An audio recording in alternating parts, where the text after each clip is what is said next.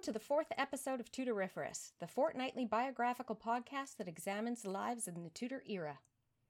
And today, John de la Pole, second Duke of Suffolk.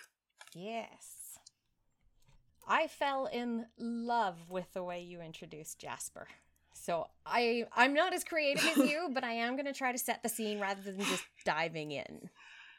Ah, yes, I was writing my thing for um, Edward today, and I was thinking, okay, it's got to start with "Come with me, if you will." I loved it.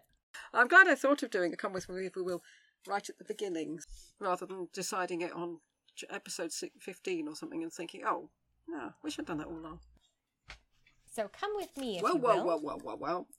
Hold your horses. I think you've forgotten something. What did I forget? Oh, you don't wriggle out of it that easily. Oh, the It's quiz time.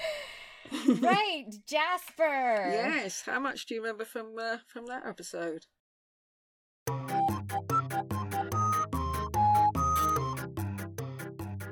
Quiz. Oh, it's been a while and it's been a very, very busy two weeks. so I will do my best. It has. Yeah. Okay.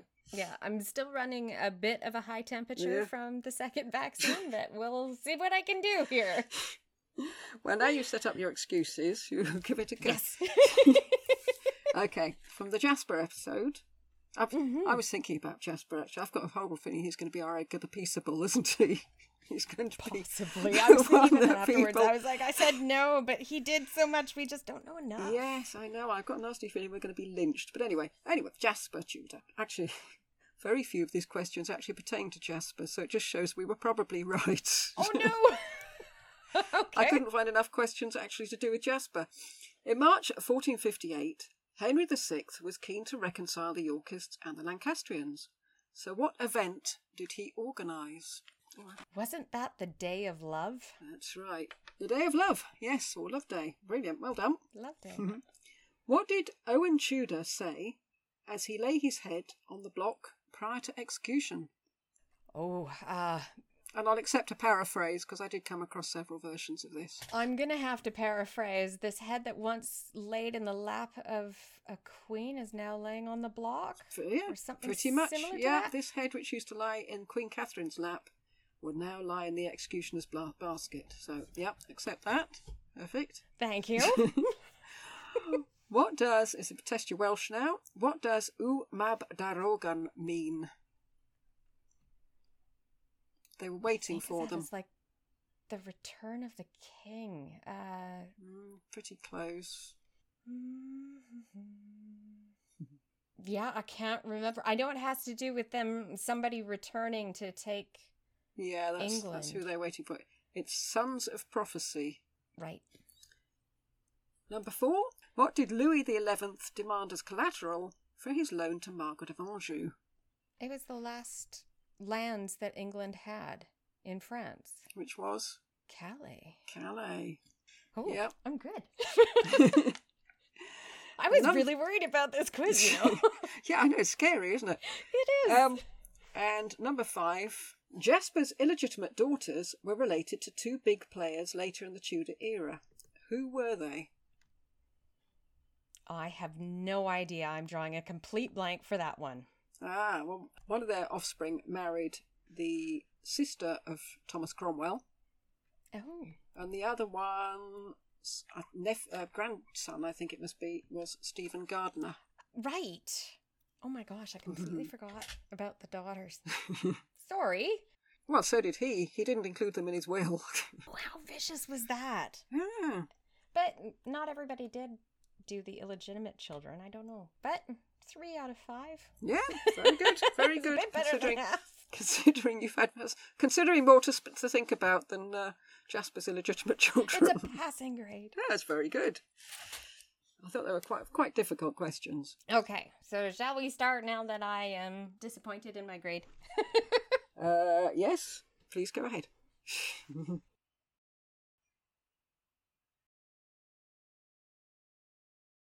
So again, come with me if you will.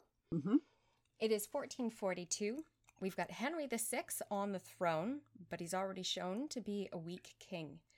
The war with France continues, and an attempt to retain control of Gascony is failing.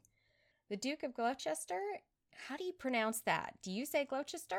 Gloucester. Gloucester, thank you. The Duke of Gloucester. Isn't that funny? Because over here, the C E S is always ch sound. So Worcester and Oh, right. No, we swallow it. We say Gloucester, Worcester. Okay. We ignore most of the letters. okay. The Duke of Gloucester is being pushed out with his wife being convicted of witchcraft. Oh, yeah. The Duke of Suffolk, William de la Pole, is in ascension, becoming one of Henry's favorites and his chief advisor. Amidst all this, September 27th, 1442, John de la Pole is born to the Duke of Suffolk. And Alice, ah. the granddaughter of Geoffrey Chaucer. Ah. Mm-hmm. Oh, Geoffrey. That's a lovely link back, isn't it? It to really What you think of is. as a completely different time. Especially since we don't have any evidence of what happened to Chaucer. He just disappears. We don't know when he died, Mm. how he died, where he died, nothing. But at least we know that he has granddaughters. Mm. He's probably got a world's best Grampus grandpa mug on his shelf. It's a tapestry, right? Three years later, the Duke would arrange a marriage for the king with a French lady named Margaret of Anjou and begin his downfall. Possibly aware of the future danger, he arranges a marriage for his son, John, when he was four, to Margaret Beaufort, the Duke's ward. ah, it's all it's all slotting into place, isn't it? Mm-hmm. An act to ensure her wealth wouldn't leave the family. But Margaret and John were related. They were grandchildren of the sisters, or half sisters, there's a bit of debate on this, Hmm. Catherine Swynford for Margaret, Yeah. and Philippa Roet for John. Mind you, this time isn't everybody related? It seems to be, and if you aren't related by true blood, you're related by some illegitimate link. Mm. They were first cousins, and a papal dispensation was sought and granted. It always is granted. I mean, has a papal dispensation ever not been granted until we got to Henry VIII, when obviously, obviously it wasn't granted. I'm not sure. Think that I was for divorce, find- not marriage. Yeah, but I did find some of these were negotiated, and until the income that they were willing to donate to the church was increased, a grant was not made. What you mean? It's financial. Yes, you could buy It's them. More financial. Ah, Yeah. You wouldn't think that of the popes, would you? No, well, No. possibly. I believe we're coming up to the time of the Borgias being a pope, and then definitely yeah, money. yeah. No, I was looking at um, the John Ju- Julius Norwich's book, The Popes, and the popes in our little section here come under the under the heading of the monsters. Oh no. I thought, yes, this sounds good. I'm hoping. I'm hoping we'll be able to arrange Bree and Fry from Pontifex to come on and speak to us when we do the Borgia Pope. Mm. That would be fantastic. Soon after the marriage between John and Margaret was celebrated, John's father was arrested and attainted for treason. Poor four year old John. The charges seem spurious, as the claim was that the marriage that he arranged to Margaret and John was arranged to provide William a route to the throne. They're basically saying that the Duke of Suffolk only arranged this marriage between his ward and his son so that he could take over the throne under a minority. Via Margaret, Yes, mm. like Henry did, in effect. exactly. The treason charges were more than likely due to what appeared as bad advice the Duke was giving to Henry and how much influence he had on Henry VI. Henry was very fond of William, and though he wasn't able to remove the treason charges, he was able to reduce the death sentence to banishment. Well, that's something. Unfortunately for the Duke, he had aroused so much anger and hate, and I mean loathing, that he was intercepted during his flight and was executed on a ship called the Nicholas of the Tower. They didn't even bring him back to do a proper execution. His head was Oh, hacked off by several sword blows. Right, and now I have heard about because I was been trying to place this bloke because I didn't know a thing about him. I thought, oh, this would be good. I don't know anything about this man at all, but yes, I realise I knew somebody had had been uh, executed on board ship. We aren't going to cover him because, of course, he dies many, many years before Henry arrived. But if you want to know more Mm. about him, you're going to have to go through the Wars of the Roses. He was a very active player. Mm.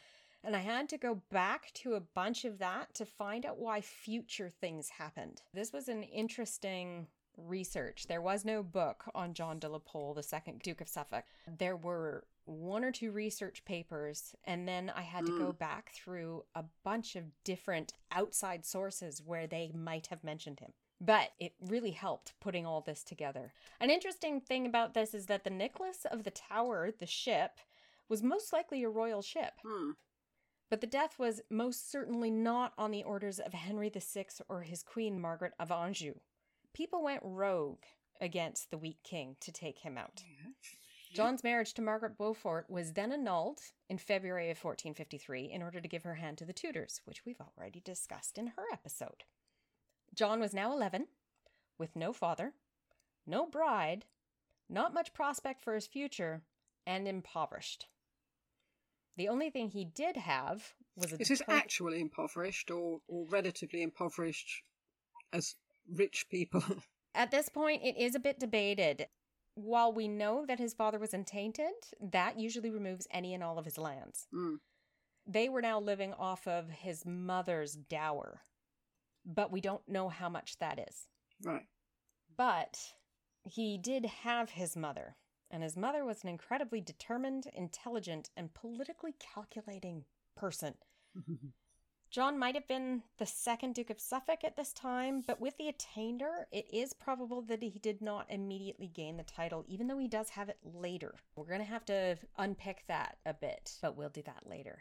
We don't have much information on John's early life. We know that in 1457, John was not quite 15 when he was called with Sir John Lovell, another person that we're going to be discussing, and a posse to deal with persons guilty of congregations and unlawful gatherings. Oh, yes. Mhm, Basically, riots.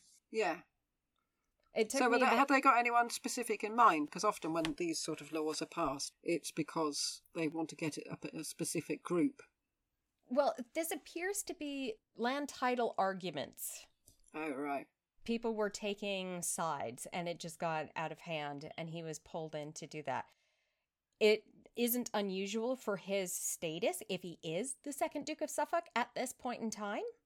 But it hmm. also isn't unusual for the status of a knight, which is why we see Sir John Lovell included in that posse.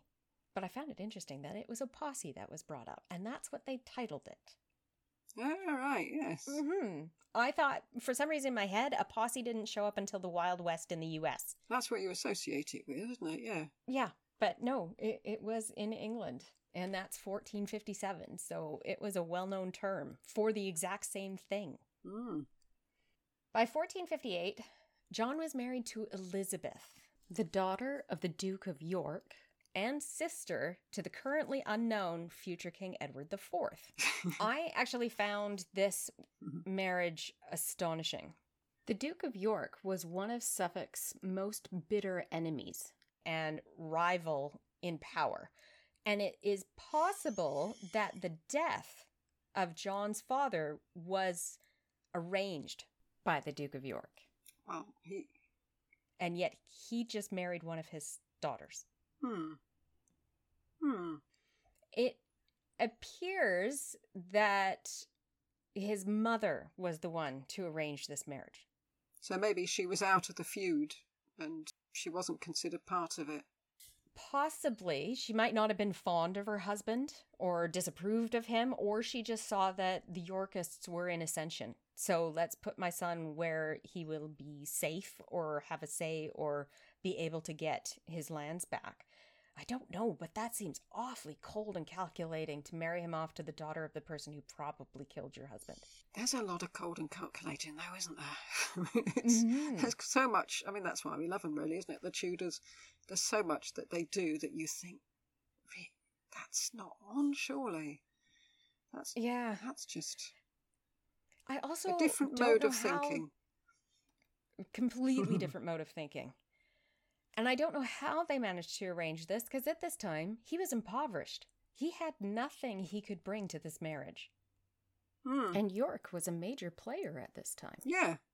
and we've got no reason whatsoever why this marriage would have been arranged. Hmm. No clue. There's something very important in there that hasn't come through history, isn't there? Yeah. As there often is. Were York and his mother close? I don't know. but I can't think of any other reason she would have convinced him to hmm. do this marriage. Hmm. At this time, we do need to keep in mind, though, that York was very much on the hmm. wrong side of the monarchy. The ridiculous love day that Lucy told us about earlier today and in the Jasper episode was a failed attempt to reconcile Yeah, the warring it was factions. doomed from the start, really, wasn't it? I think anybody apart from so uh, from. Henry could have told him that this this was not going to work. Yeah. No, it never has. It never will. Marrying York's daughter, if you want to stay on the king's good side, well, actually, more importantly, the queen's good side. That's the This was not a good choice. Well, this isn't news. this isn't breaking news. No. I would assume by what we have as related to us in minor little sources that this was a successful marriage between John and Elizabeth. They would go on to have 11 children. Well, they must have liked each other a bit, I suppose. I suppose. Or she gritted her teeth quite a lot. yeah. Nine of those children would survive childhood. So, still, you know, you've got so many children that passed away, but nine is Mm. nine is quite a good number of children to make it through. That'll keep you busy. During their marriage, though, York would die, and his son Edward, John's brother in law, would take the crown and become the first York as king. Before that happened, in 1460, we know that John was appointed by Henry VI to the commissions of peace, Oyer and Terminer in Norfolk and Suffolk. Yeah, I've heard this phrase, but I'm not entirely sure what it's what it means. I had to look it up and mm. then look up what the reference meant. it's a commission authorizing a person as an English judge, specifically as a high court judge, on a circuit to go from town to town or major areas of population to hear and determine the assizes and all indicted cases of treason, felony, misdemeanor committed in whatever county they're in as much as I thought this was evidence that he was favored by Henry, it wasn't. His title demanded that he had some sort of role, and he was only granted these roles in areas where he already had control of lands. So, most likely, it was granted because he was a person on hand in this area rather than being favored by Henry VI. Oh, right. So he would have some knowledge of local affairs, I suppose, wouldn't he? Yes. You still get circuit judges, don't you? That, um, presumably it's left over from from this idea. Mhm. It would also be cheaper for Henry to send somebody who lived there than to pay for somebody to Mm. travel to a different area. And we know that at this point, the monarchy was rather bankrupt. It often was, wasn't it? Yes. Mind you, I suppose you've got the problem then that a local person is far more likely to be partisan and biased, aren't they, than a, someone who just comes in and says, right, tell, tell me all the facts and I'll sort it. Yeah, we'll discover later that John was definitely not unbiased in his own areas. Right. Edward IV took the throne the next year, and though without military aid from John. Even though he was the brother in law, he did not partake in the violence. Perhaps he was a pacifist. There are a couple of reasons that have been put forward. One is that because John was attempting to remain neutral, because at this point Henry was not actually going to be executed, so he was Hmm. trying to stay as neutral as possible. It could also be due to a lack of funds. We know that he was considered impoverished for his status and couldn't afford men at arms. So the wife But didn't stump up then. No, the wife doesn't appear to have much money either. That's another reason why I was wondering why the marriage happened. Is she the youngest daughter? Is she the one that, you know, that sort of everything had run out by the time it got to her? I was unable to find that information hmm. because girls' birth dates weren't written down. We No, don't actually weren't. know the order of the girls. We know the order of the boys, Oh, yeah. But we don't know when the girls were done. It might be out there somewhere, but it wasn't in any of the research materials that I looked at. We do know that John didn't have enough funds to array himself with servants and finery required by a position in society. Some of the letters we have from him to the court show that he will not be attending due to this reason Oh dear, because I have no clothes to put on. and no servants to attend me, or not enough. And it would have been a humiliation for him to a lot. arrive without. You would, you would assume that they should bring a lot, really. Yes. I mean, it's especially a duke. people didn't travel alone, did they? They travelled in huge Retinues. flocks, didn't they? Yeah, Yeah. it was it was massive. I mean, when you think that the queen moved with over 250 servants Mm. and a duke was the next level down, I don't actually have any numbers that we Ooh, that might be something we could try to find out is how many numbers of servants a duke was expected to bring with him somewhere because it's got to be written down somewhere. Mm. If all I was the thinking other of King Lear because when he turns up, he's got was it five hundred knights with him, and his daughters say, "Yeah, you can come, but leave them outside." we can't afford them. so yes, people did travel with a lot of other people, didn't they? For Yes, they safety, I suppose, as much as anything, isn't it? Mhm. I should imagine the roads were pretty dangerous. Who's to know what happens to people on the road? Well, the fact that they needed to arrange a posse for a riot also doesn't say that it's it's a very quiet time. Mm. Once Edward was on the throne, John seems to have been only slightly favored, even though he was married to Edward's sister. Here is where we find an indication that John's title, the Second Duke of Suffolk, was not immediately awarded to him. Edward re-established and or confirmed John's title through letters patent in 1463. If John had not lost the title of his father, why would he have to have it confirmed? Yes. And Henry didn't do that for Mind you wouldn't wouldn't you expect that if someone's attainted? Because um, just thinking about um, Edward Plantagenet, he lost his Duke of Clarence. Hmm But then would title. it be reestablished or confirmed, or would it just be like he didn't do it for everybody Mm. that was attainted, but he specifically did it for John in a letter patent? Yeah, I mean maybe that's a sign of favour that you know you do get it back.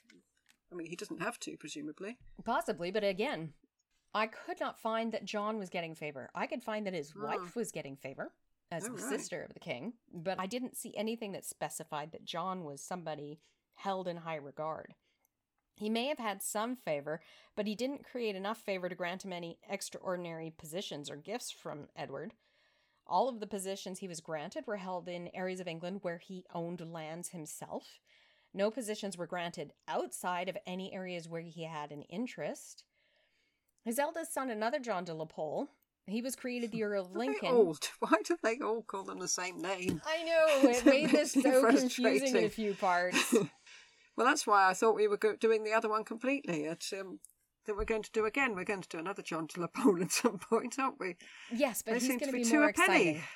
he will be much more exciting than this one. The younger, his son, John de la Pole, was created the Earl of Lincoln in independence from his father's title in 1467, which means when his father passed away, he would get both titles. Hmm. So he was created the first Earl of Lincoln. Again, this doesn't seem to be an indication of his father's favor, but either his wife or his son's favor. Hmm. Perhaps he was just a really awful person, and just nobody. He might say, have well, been. Should we give it to John de la Oh no, he's he's horrible. He is. Or he was very boring. There are so many reasons we could Mm. say that he didn't get involved. It could be sort of a smack on the wrist for not getting involved and helping in the takeover of the Well, throne. that, yeah, I would have thought that would be quite a big one, wouldn't it? Because you know, we needed you and you weren't here. yeah, you didn't arrive. You didn't even Mm. bring just yourself. Yeah. John seems to have been active in the lands that he owned and was lord over. He tried cases, heard pleas, and local land questions. There are quite a number of notes of him actively supporting his people against people from outside of his area. One of the more interesting sources of information for John is the Paston letters. Have you read them? I haven't read. I've got them. I bought them recently, and uh, I haven't read them yet. I mean, I put Oh. that on the list with the uh, the Malleus Maleficarum. You have all these things them. I keep buying, thinking, well, yeah, when I finish doing this this character, I'll I'll have a little read of that.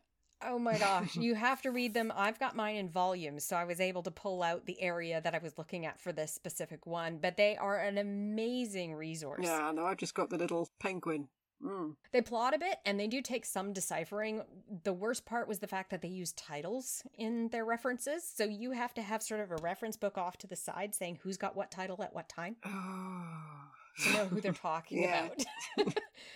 but they gave us so much detail about life during this period and they span decades and decades. I do, yeah. Yeah, the letters are getting me off track. Okay. I had to really consider what the Paston said about John and his mother. They were not friends. They were on opposite sides of several disputes, and you could call them enemies as they actively attempted to take each other down. Oh, yeah. Margaret Paston asserts in her letters that John was unpopular and she was being delicate. Hmm. There also exists other evidence that John was most definitely unpopular. He was willing to use violence to obtain his goals, even if they were not his right. Hmm.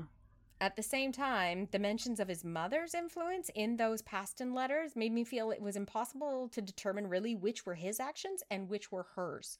She was mentioned almost in the same sentence. Yeah, I was going to say, does that mean that she's the good guy, or is that that they're just as bad as each other? Yeah, her dominance over John can be seen in everything. One specific one that I found the most interesting was decisions of a wardship. So a wardship was always granted to a man. Remember we talked about how Margaret was the first woman that really got given wardships? Oh, that's right. Yes, yeah. But all of the questions of awardships in his domain were actually decided by his mother, and we have letters of her issuing those orders. I don't know why people think that medieval women Had were no passive in any way. They don't seem to be. Absolutely not. When you look at when you look at Margaret Beaufort, Margaret, Margaret of Anjou, this nice lady here, and the Dowager Duchess Yeah. of Warwick. mm, they're just And Margaret Paston was also quite a strong character, and she comes through so well in those letters. Mm. Just how she handled everything, even ordering arms maybe you. for her I mean, they had to be because they didn't have any outlet, official outlet, so they just had to do it by force of personality. And if their husbands were off to Yeah. war, they were the only ones around to manage And everything. there was a lot of war about for them to go to. Speaking of Yeah, war, okay. John doesn't have tales of war and victory with him. Yeah. I've got nothing. we know only that he fought for Edward IV against the Lancastrians and the Scots when Margaret of Anjou made a pact with the Scottish Queen and brought people down. Was that up in um, Northumbria? Is that the time when Jasper broke into the Bamborough Yes. Castle? Yeah. Hmm. exact same time? But this doesn't say anything about his loyalty to Edward. You would think it would, but it doesn't.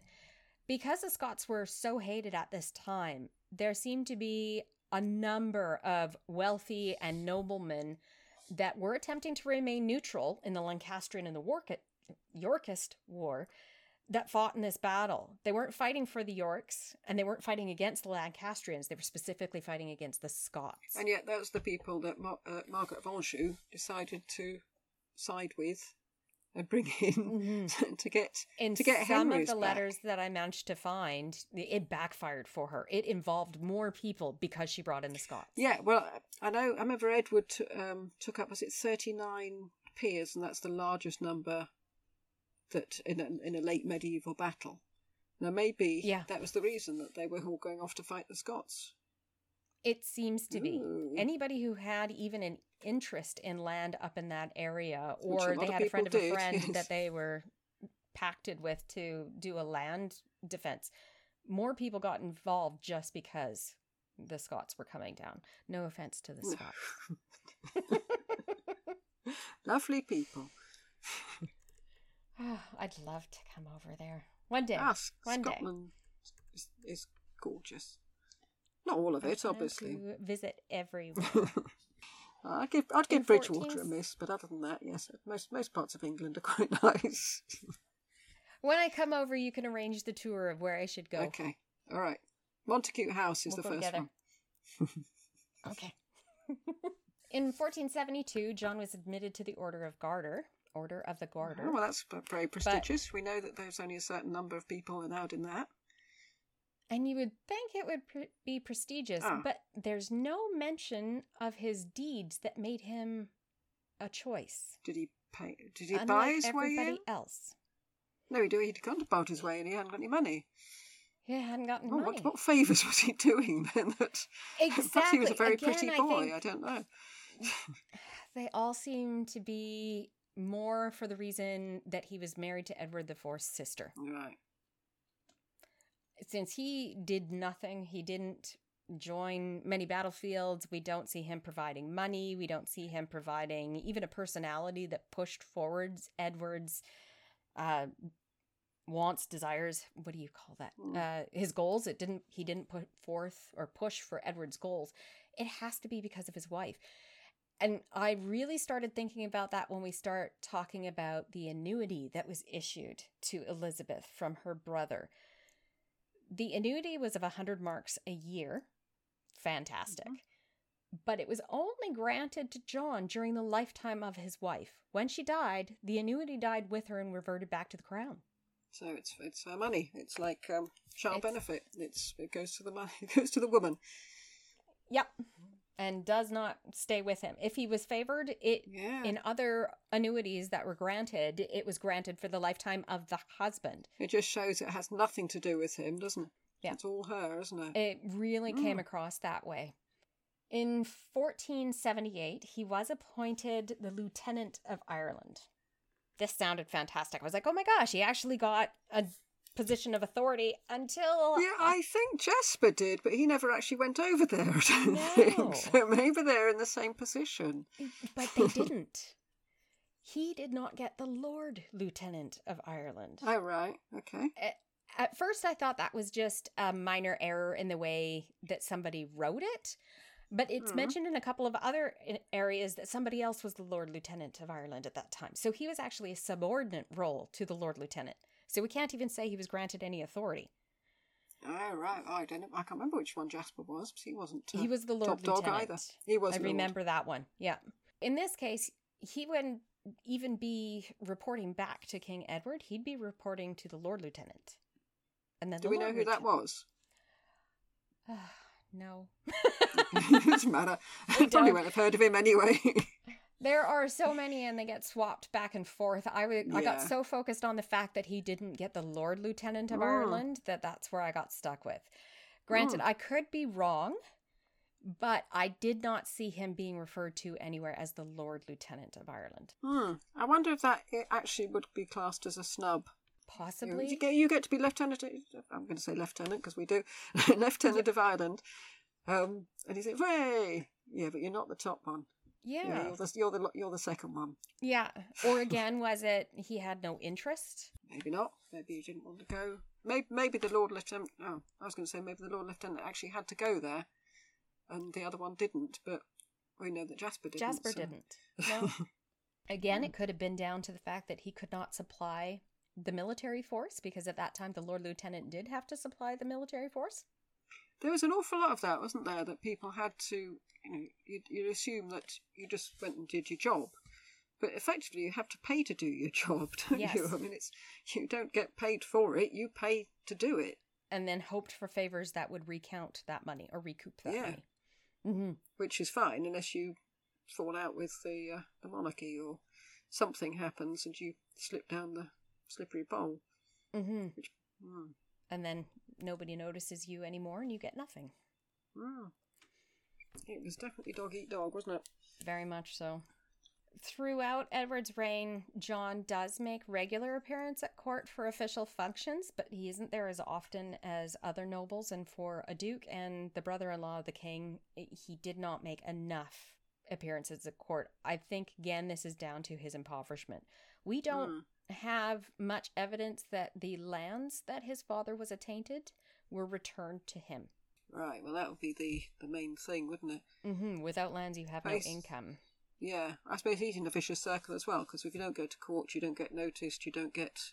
favors Perks, and money or annuities. Yeah. But if you can't afford to go, you can't go. Mm-hmm. Yeah. We do know he wasn't at court when Edward died, but he was there when Richard III took the throne and at the coronation of Richard. He was even awarded the honor of carrying the scepter. But again, Yeah. to me, it felt more like these honors were due to his wife, Richard's now Richard's sister, not him. The lack of particular favor Oh, yeah. is, is evident with Richard in John's removal as the constable of Wallingford. Hmm. He was that a big thing? I mean, Wallingford's not a huge place these days. I don't know. no, but it was an Nice authority place. that was granted to him that was now removed and not replaced with anything else. Hmm. So he wasn't moved; he was just removed, which Right. tells me that either he wasn't doing a good enough job or Richard had other people that were doing more. Yeah, I'm sure him. Richard probably had his own group of people that he was, you know, promised jobs to. Mm-hmm. Very much so, especially when he had to curry so much favor after taking out some of his own supporters. John was appointed the steward of Oxford University around the early 1480s, but I can't say more than that since his duties and efforts were not recorded anywhere I could find them. Right. So that just doesn't imply that he was more academic than Marshall. It's, it's just yet another job. And it was awarded to him. Hmm. It doesn't look like he requested it in any correspondence.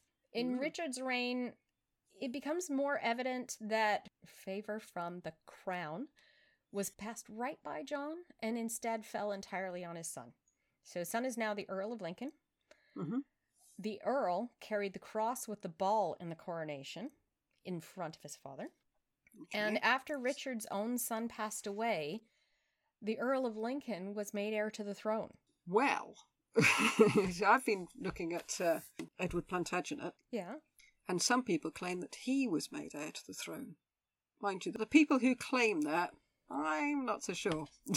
but there's an awful lot of poss. Oh, could have been, possibly was. I, you know, it's not beyond the realms of possibility. But there's no hard facts to take that. So, I personally, I would think that De la Pole would be more likely than than Yeah. Edward. Either way, Richard is choosing a family member. Your Earl of Warwick is going to be the son of his brother, and Yep. this Earl of Lincoln is the son of his sister. Yeah. So 50 50, whichever yeah, way he's, he he's not got a son anymore, and he's not got a wife anymore. hmm So it, yeah, he had to do what he could, really, didn't he? it could also have been the age. Edward would have been quite young at this time, whereas Oh, John would have been older. Eight-ish, I think, eight, Yeah. something like that. So yeah, I mean, John makes a lot more sense than Edward. Now, I when I read that, I thought, nah, well, possibly. Yeah. the Battle of Bosworth. I Oh, found. yes, I've heard of that. Yeah. That's good. That's a good start. The Battle of Bosworth was very confusing because they're both called John de la Pole. And in Ah, this yeah. case, I found evidence of one fighting or the other fighting or both. And I think it all comes down to the fact that in those references, instead of referencing their titles, they reference their name. Were they fighting on the same side? Well, they're both. All accounts would be them fighting on behalf of Richard III. Hmm. But I can't pin down our John de la Pole, the second Duke of Suffolk, actually being the one fighting. It all came back to me to look like it was actually his son doing the fighting. That the Duke of Suffolk just didn't exist in that battle. Um, how old was he at this point? Ah, 1485, and he was born 1442? Uh, he's- so I mean, he's he's getting on with it in Tudor terms, I suppose. Yeah, he's isn't in he? his 40s. Hmm.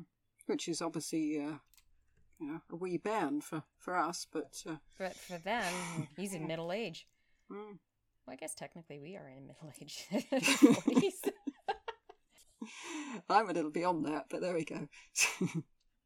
One thing that made me think that he himself didn't actually fight was he had the favor of Henry VII after the battle. did that? I mean, uh, uh, Henry the Seventh did forgive an awful lot of people, and they weren't. I mean, some of them did fight. I mean, someone like well, I was going to say someone like the Earl of Northumberland, but he didn't fight, did he? He just he just stood. Yeah, he stood and waited for it to go over and be over, and then he went home.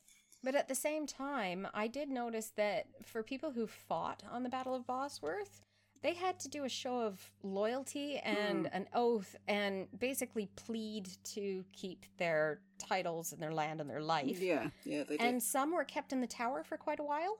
After the Battle of Bosworth, he spent no time in the tower. And he was Hmm. immediately taken in with I'm trying to remember. There was a quote that said that. Oh, who was it? This, I shouldn't keep this in because I can't remember who it was, and I probably mangled the quote. But it was um, to, to the effect that if they go into the tower for a while, then they will show themselves to be good Tudors. Hmm. Not that they were given any choice, but I suppose once they come out, they've got no choice. Again, Yeah. they, they've got to toe the line, otherwise they'll be straight back in again. Yeah. And there won't be forgiveness the second time. No. After the Battle of Bosworth and Richard died, John again switched his allegiance and supported Henry VII immediately. Well, a lot of people did, I think, didn't they? I mean, once I suppose once the other king's dead, But they could have switched their allegiance to whichever heir Richard had decided either John de la Pole. Yeah, actually, come to think of it, yes. I mean, you're talking about his son, aren't we? yes. He should have switched his allegiance to his son. yes, son. but he didn't. He immediately went to Henry, and he was even summoned to Henry's first parliament to play an active role. He was appointed a trier in later parliaments as well, and that's a position that examines the character and qualifications, and at this time, the loyalty of the ministers in parliament, Hmm. which is more authority than he had with his own brother in laws. I wonder what he's done. I feel there's some there's a little bit missing, isn't there? That that he has made some arrangement, some pact, some he's he's done or said something, hasn't he? That's Well, I was thinking it was either that or Henry was trying to reunite the Yorkists and the Lancastrians. And technically, because John is married to Elizabeth, the Yorkist Hmm. sister, that maybe because he is so, I hate to say it, but useless, he was a safe person to entrust to it from the Yorkist party. I mean, he, and he'd be really chuffed, wouldn't he? He's got nothing so Yeah. far. Oh my goodness, was I get to rushing home to say, "Guess what? Guess Yeah. what?" or do you think also because his son has got a claim to the throne that Henry thought, "I'm going to try and neutralise the father." possibly. You know, ingratiate myself with the father, and therefore the son won't rise up against me. Possibly. If if I've got the father Yeah. on mm. side, or maybe he thought the father John might have more influence on his son to keep him in Or line. maybe he just got them muddled up like we have. Probably. After that, that's all we've pretty much got. John died the summer of 1492 before his 50th birthday. No. Yeah. So not a lot on mm-hmm. him. But let's move on to the factors. Okay. Amphibole. Again, for people who may be new, this is intrigue. He doesn't sound like a great intriguer, or if he, if he is, he's not very good at it.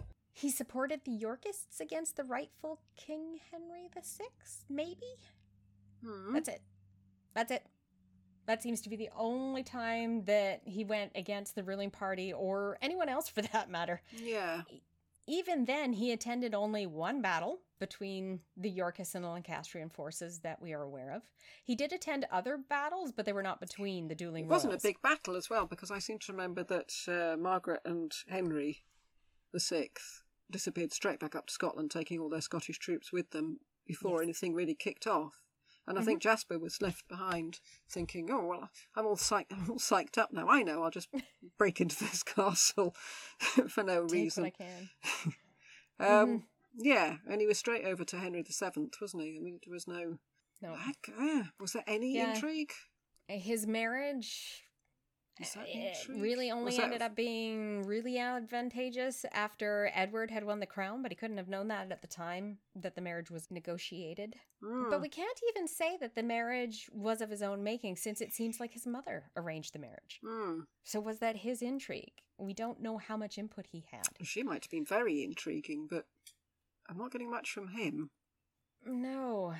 He obtained a place at the court of Edward IV and offices at various locations, but he was never given authority over important matters and only minor appointments. Hmm. I mean, if you're going to intrigue, you'd intrigue for something bigger, wouldn't you? Yeah, you'd try to improve your lot. you wouldn't intrigue down. No.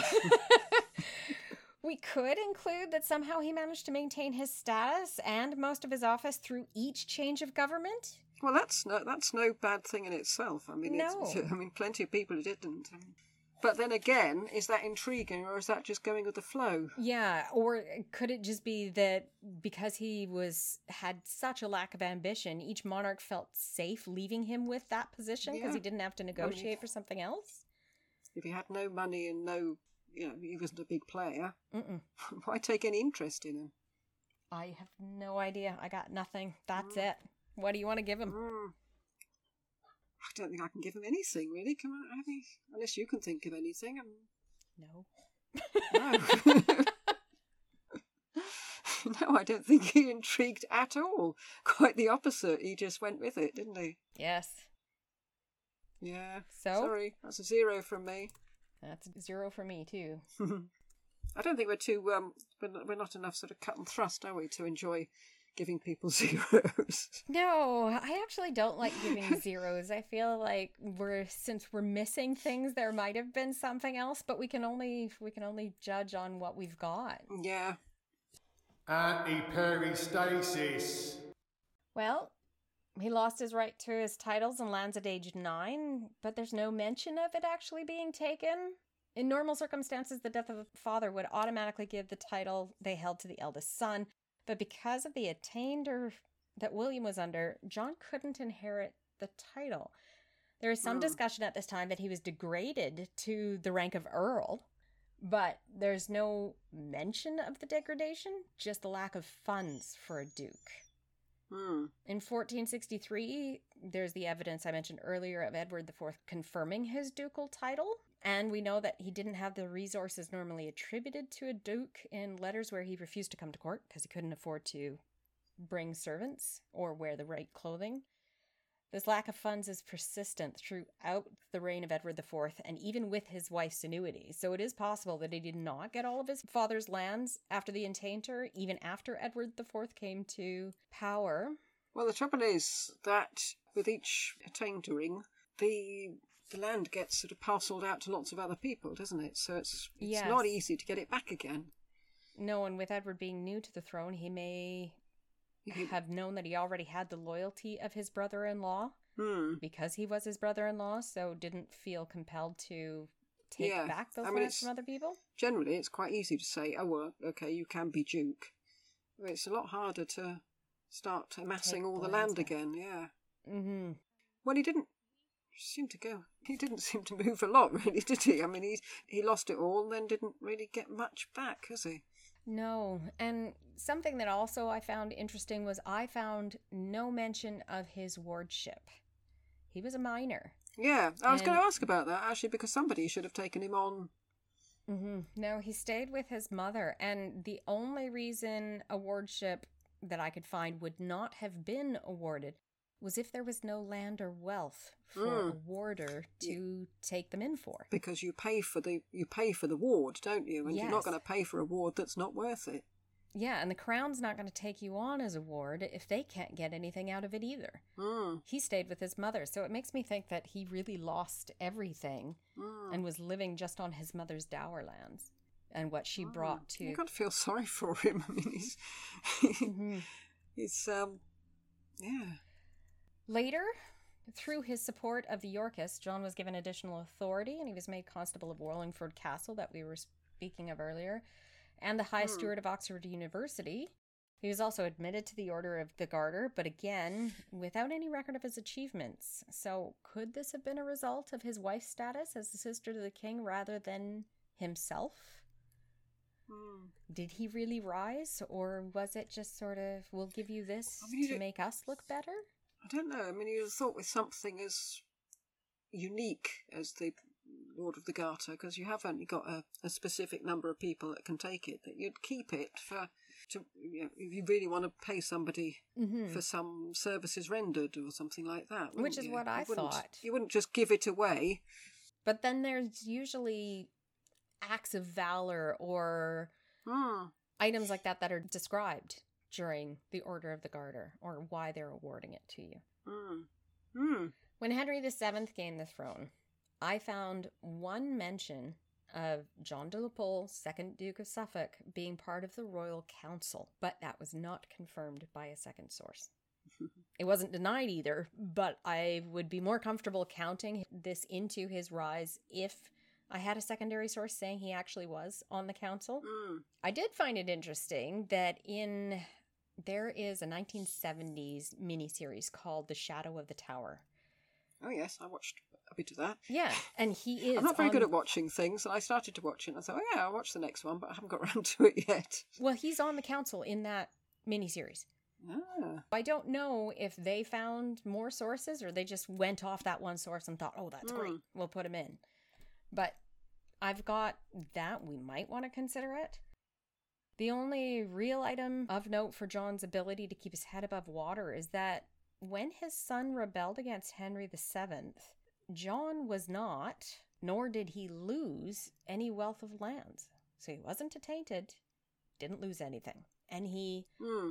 He must have gone to the king and said, "It's nothing to do with me. It's all my son. I don't. Yes, I don't. I don't. yeah, He's. You know what. You know what he's like. yeah, how kind. I've got no control over him.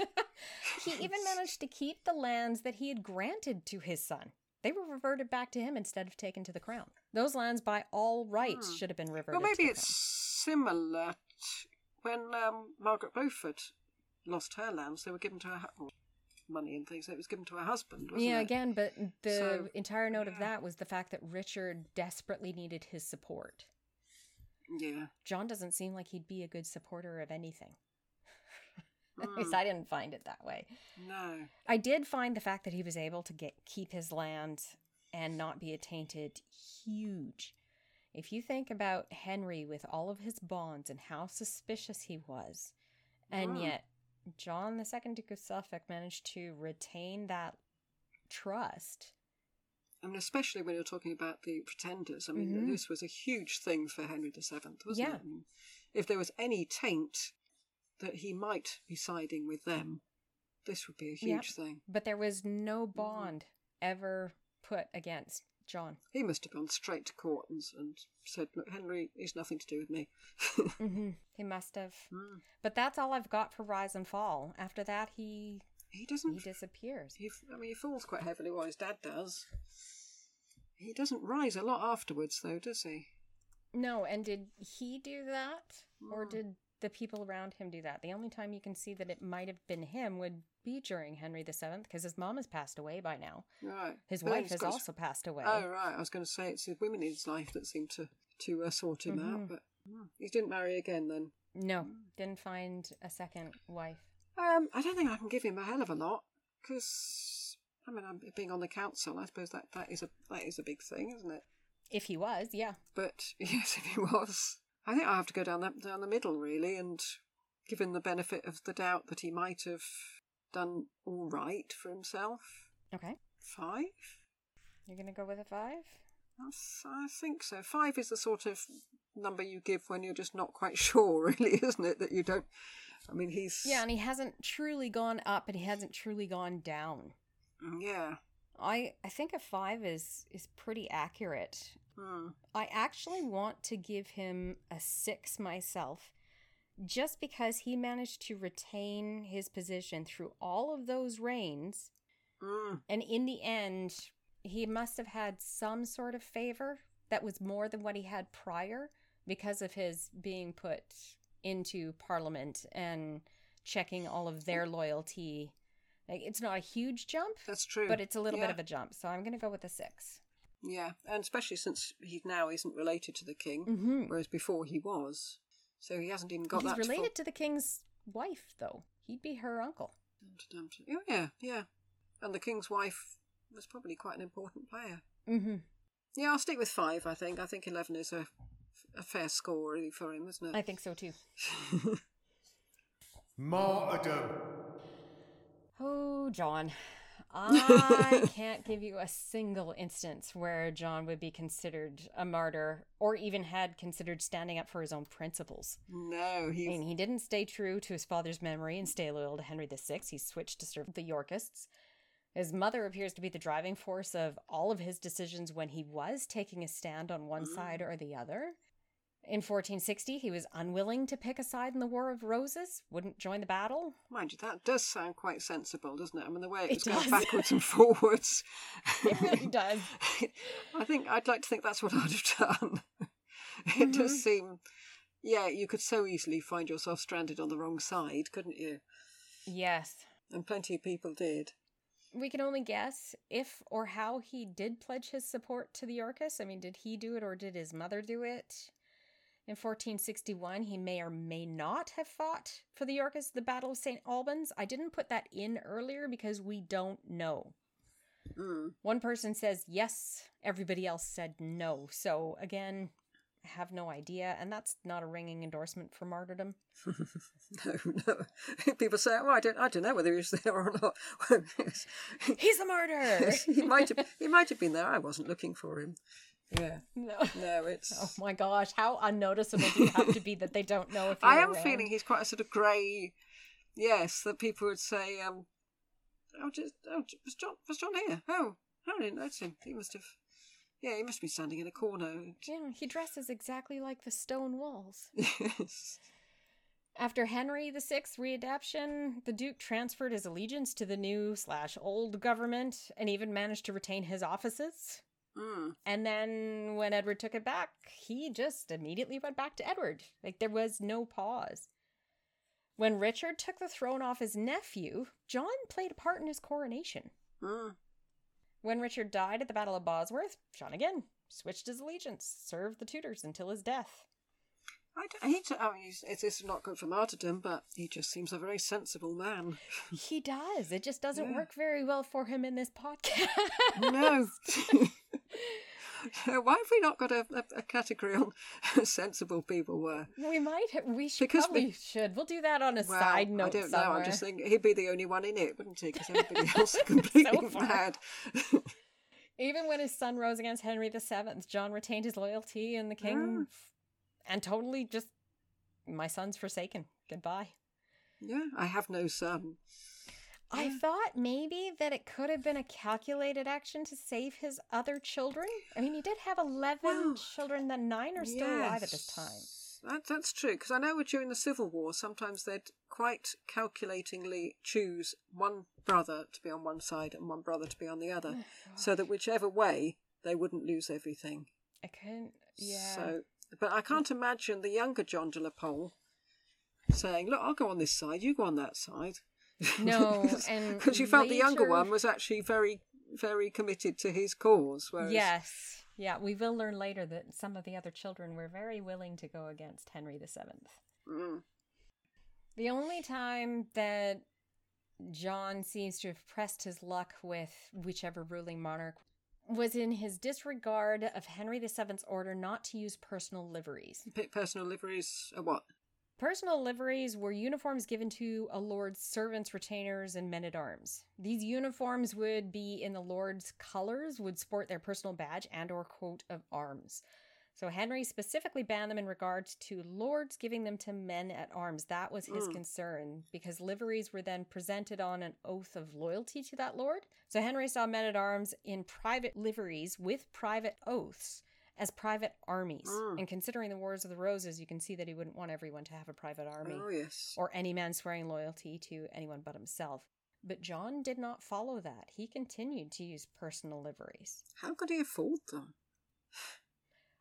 I don't know. it sounds Part expensive to, to kit, kit your entire. Well, I suppose if he hasn't got many servants, he might as well. the two that he's got, he puts them in matching clothes. I don't know. But that was the other thing I was thinking when I was reading this. I was like, okay, is it because that, or was it because as a lord you were required to give them clothing? That was part of their fee for being with you. All right, and Was he had a he had a stack of them in the back room that he thought, yeah, have another load of this. Yeah, with the personal liveries, and I can't afford to buy them yet more clothing because you don't like it. So I'm just gonna keep using these if you don't mind till they wear out. Yes, yes, I bought a job lot.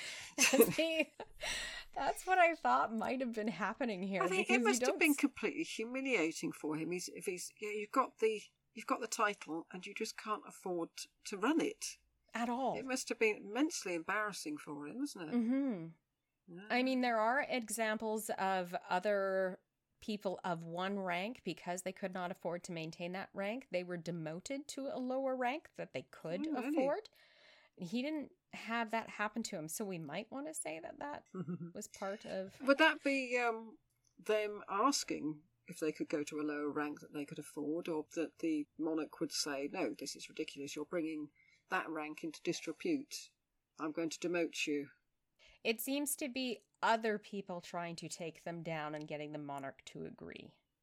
At least the three that I read of. I know there are others, but those three was another duke saying, look, this person can't do what he's supposed to do as a duke. Either demote him or, Yeah. well, basically, please demote him. And the monarch agreed. But he was kept as a duke. Mm. Despite the fact he wasn't, you'd assume that people would want dukes to find troops for the king. Mm-hmm. And if he's not doing that, what use is he? I think the only reason he kept it was because of his marriage to Elizabeth. That's it. yeah. Yeah, that was a good marriage, wasn't it, really? Mm-hmm. His mum knew best, Yes. as they always do. so what do you think for martyrdom?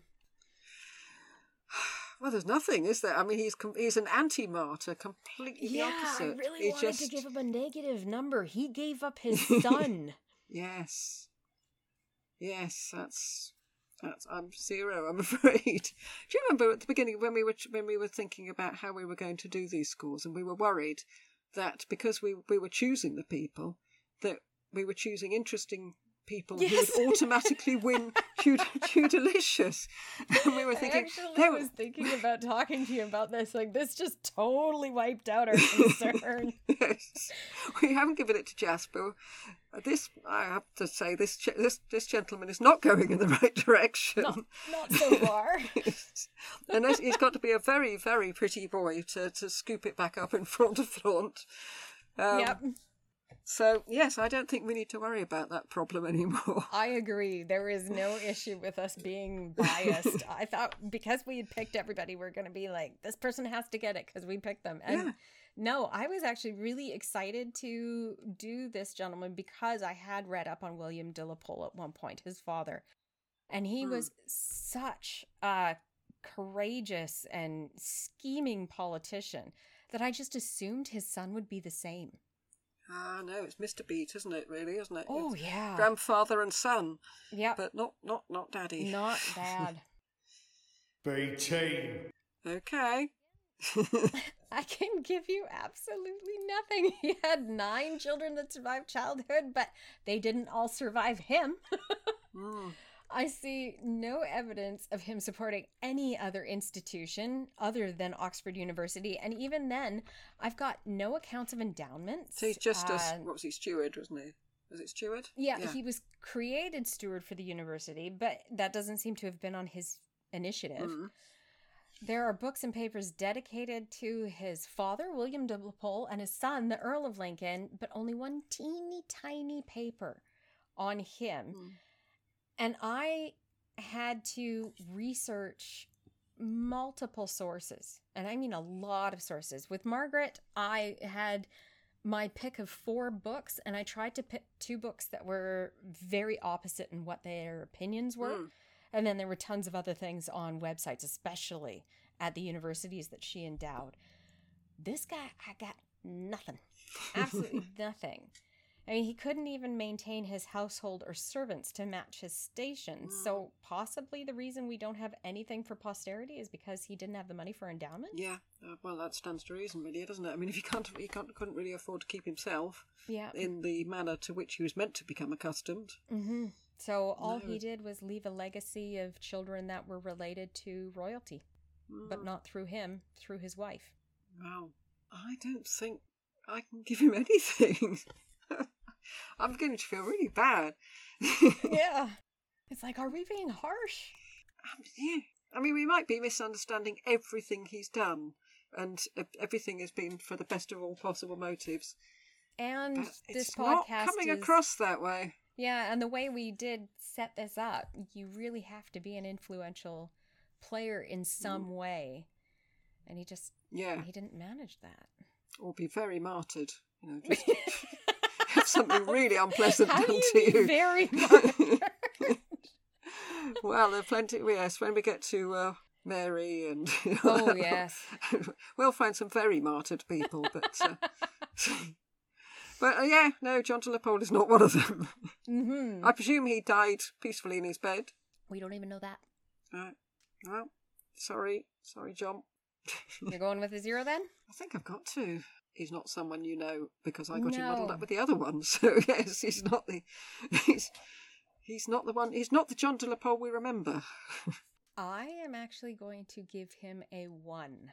Ooh, And the reason I want to give him a one is because of the future de la. Poles that he's going to leave that become a thorn in Henry VIII's side and.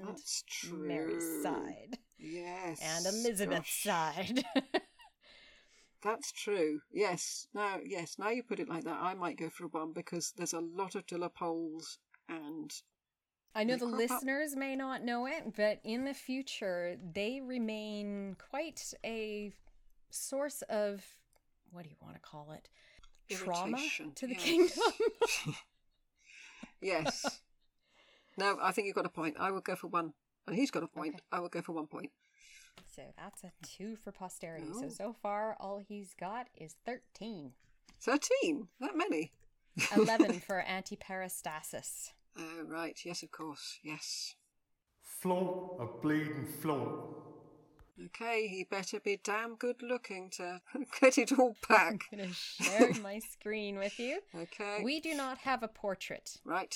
What we do have is what is considered a very good likeness in his tombstone effigy. Right, okay. Um well he's a stone man, isn't he, really? I mean He is. he's it is considered a good likeness. Where is that? Um, I don't remember. Okay. I can't believe it. I completely missed where So we can't go where visit they are buried. But it still exists, Um obviously, because we have a portrait. Yes, of it. we've got a We photo. have so- an actual photograph. Uh I don't know, I mean you see them in every big church, don't you? I mean he's he reminds me of somebody and I can't think who. He's just a man on a tomb, really, isn't he? Yes. And that's Elizabeth, mean, presumably. The lady lady next to him. And I did find that interesting. If you look at Elizabeth, Elizabeth is an idealized face, whereas his was made off of a death mask. Oh, That's why he looks more realistic than she does. Yeah. But she passed away far before him. So she was quite young. yeah. So it might have just been the technique at the time. I don't remember who who was the earliest that got the death mask done. I have no idea. I don't know. I was looking at death masks in uh, at the um, which was it? British Museum? No, it wasn't. No, I know what it was. It was uh, Westminster Abbey. That's it. I was looking at the death masks there because they've got Henry the Seventh and I would, Got a few I'd love to see that. Henry the. Seventh is very striking. He's got a very interesting face. Um, I mean, he's like it's you're not getting much off him, really, are you? I mean, he's quite a big, chunky No. bloke next to his wife, but then And I found it hilarious that they put him in armor. Yes. Um. Yeah, he's trying it on there, isn't he? I'm going to go for. I mean, it's a nice thing. Somebody Mhm. has put a lot of effort into carving it. Uh, three, Three? Okay. three, I think. I think I'm going to match you on that because it, Yeah. it did. There was quite a bit of expense put in on that. Yeah. So he managed to pay for things after he was dead. But maybe the kids all clubbed together to get it done. Well, apart from apart from one of them, obviously. I'm not sure because most of the Tudors that were wealthy started their tombs very young because they never knew when they were going to die. Ah, So we don't know if it was his, except it's an older face. So maybe he just yeah. put money aside for it. I don't know. Or perhaps they he got all the rest of it done, and then they said, "Stick the face on when I've gone." So for flaunt to flaunt, we divide that by two. We add it together and divide by two, so we're at 2.5. So, what's his grand total? So I feel a bit much calling it a grand total. What's his total? he doesn't really have a grand total. Uh, 15.5. right. Well, that makes me feel a bit better about what we gave Jasper, anyway. yes. I was feeling a bit bad about that. Well, should we ask? Yeah, the gentleman had better ask the question. yep. Are they too delicious or what? And I go. Oh dear, it's a hard one. This isn't it? Do I say no, or do I say not bloody likely? I'm going with a no. Sorry, You're sorry, John to no. but I'm going with a no. I don't think there's enough. honest, to be honest, researching this episode was a little on the frustrating side. yes, I can imagine. His father and son are so well documented. It was kind of like researching Henry VII, where you'd type in his Mm. name and it would say, No, do you mean this person? Yes, yes. Oh God, we got that enough. Yes. I mean, others, there are letters where they wrote that you have, that are available. You get a sense of their personality. But according to my husband, when I was talking to him about this, my husband would like to say maybe he was just a head. So I'm going to go with a no as well on that note. no, he was a dickhead. So no, I'm sorry, John de la Pole, Oh. second Duke of Suffolk. You do not get the Tudorlicious.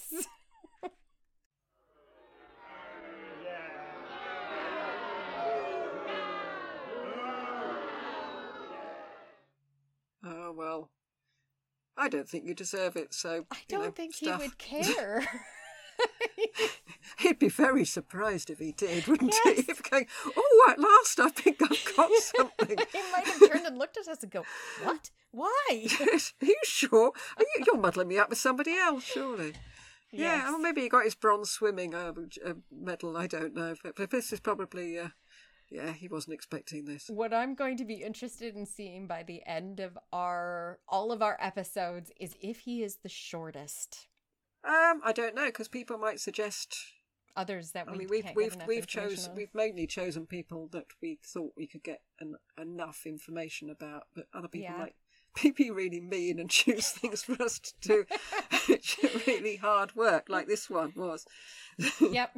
But I think this was important because it does set up a lot of other people in the future. I, I thought it was going to be more interesting, but we've got some really interesting characters coming down the line that all require you to know that this person existed.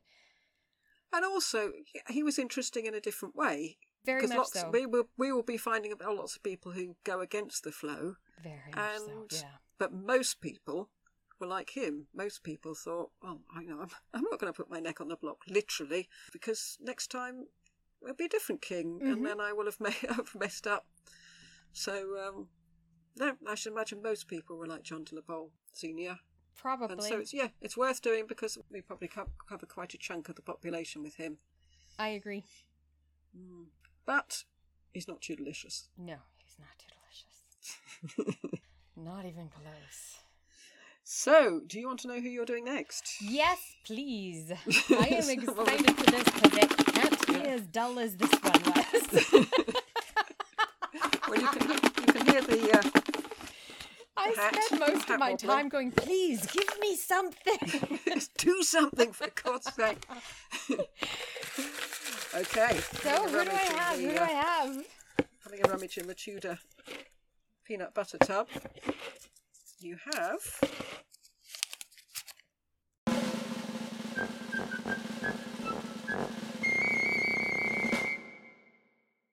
Well, this is a nice one. We've got Arthur, Prince of Wales. Oh my goodness. Actually, I'm so excited about that. We get to cover the wedding. Oh yeah, I want to talk about that wedding. Oh, okay. and also it, push, it pushes us on along his along Henry's reign a bit more because we're sort of teetering around in the uh, on the nursery Yeah, slopes at the moment. aren't we? prior and at the beginning. So we're now in the middle. yes, but it's, yeah, shunts us along a little bit. No, that's that'd be good. Jolly good. Perfect. Perfect. okay. Okay. So that's the end of our episode on. I've forgotten who he is. John de la Pole, John de la Pole, the second Duke of Suffolk. The second Duke of Suffolk. We hope you've enjoyed it, and we'll join us for the next episode on Edward Plantagenet, the seventeenth Earl of Warwick. I The remember poor that. child. Oh dear, it's, it's yes, it's, it's it's very interesting though. Mar- mm-hmm. Far more interesting than I was expecting. A lot of twists and turns. Yes. So thank you for listening. You can find details of the podcast and contact us on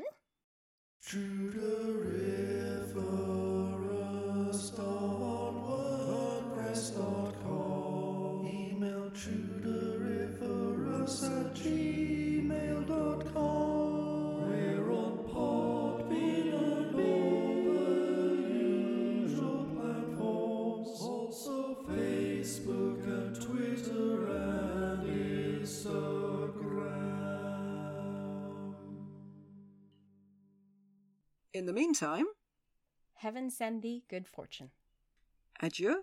I love not the humour of bread and cheese, and there's a humour of it. Adieu. Goodbye. Goodbye.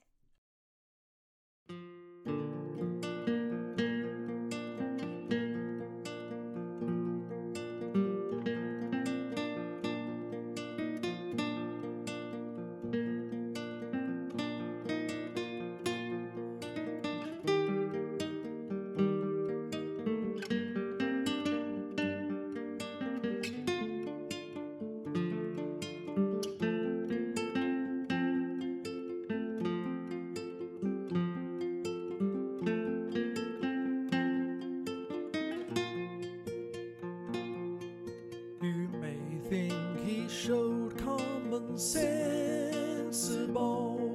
at each decision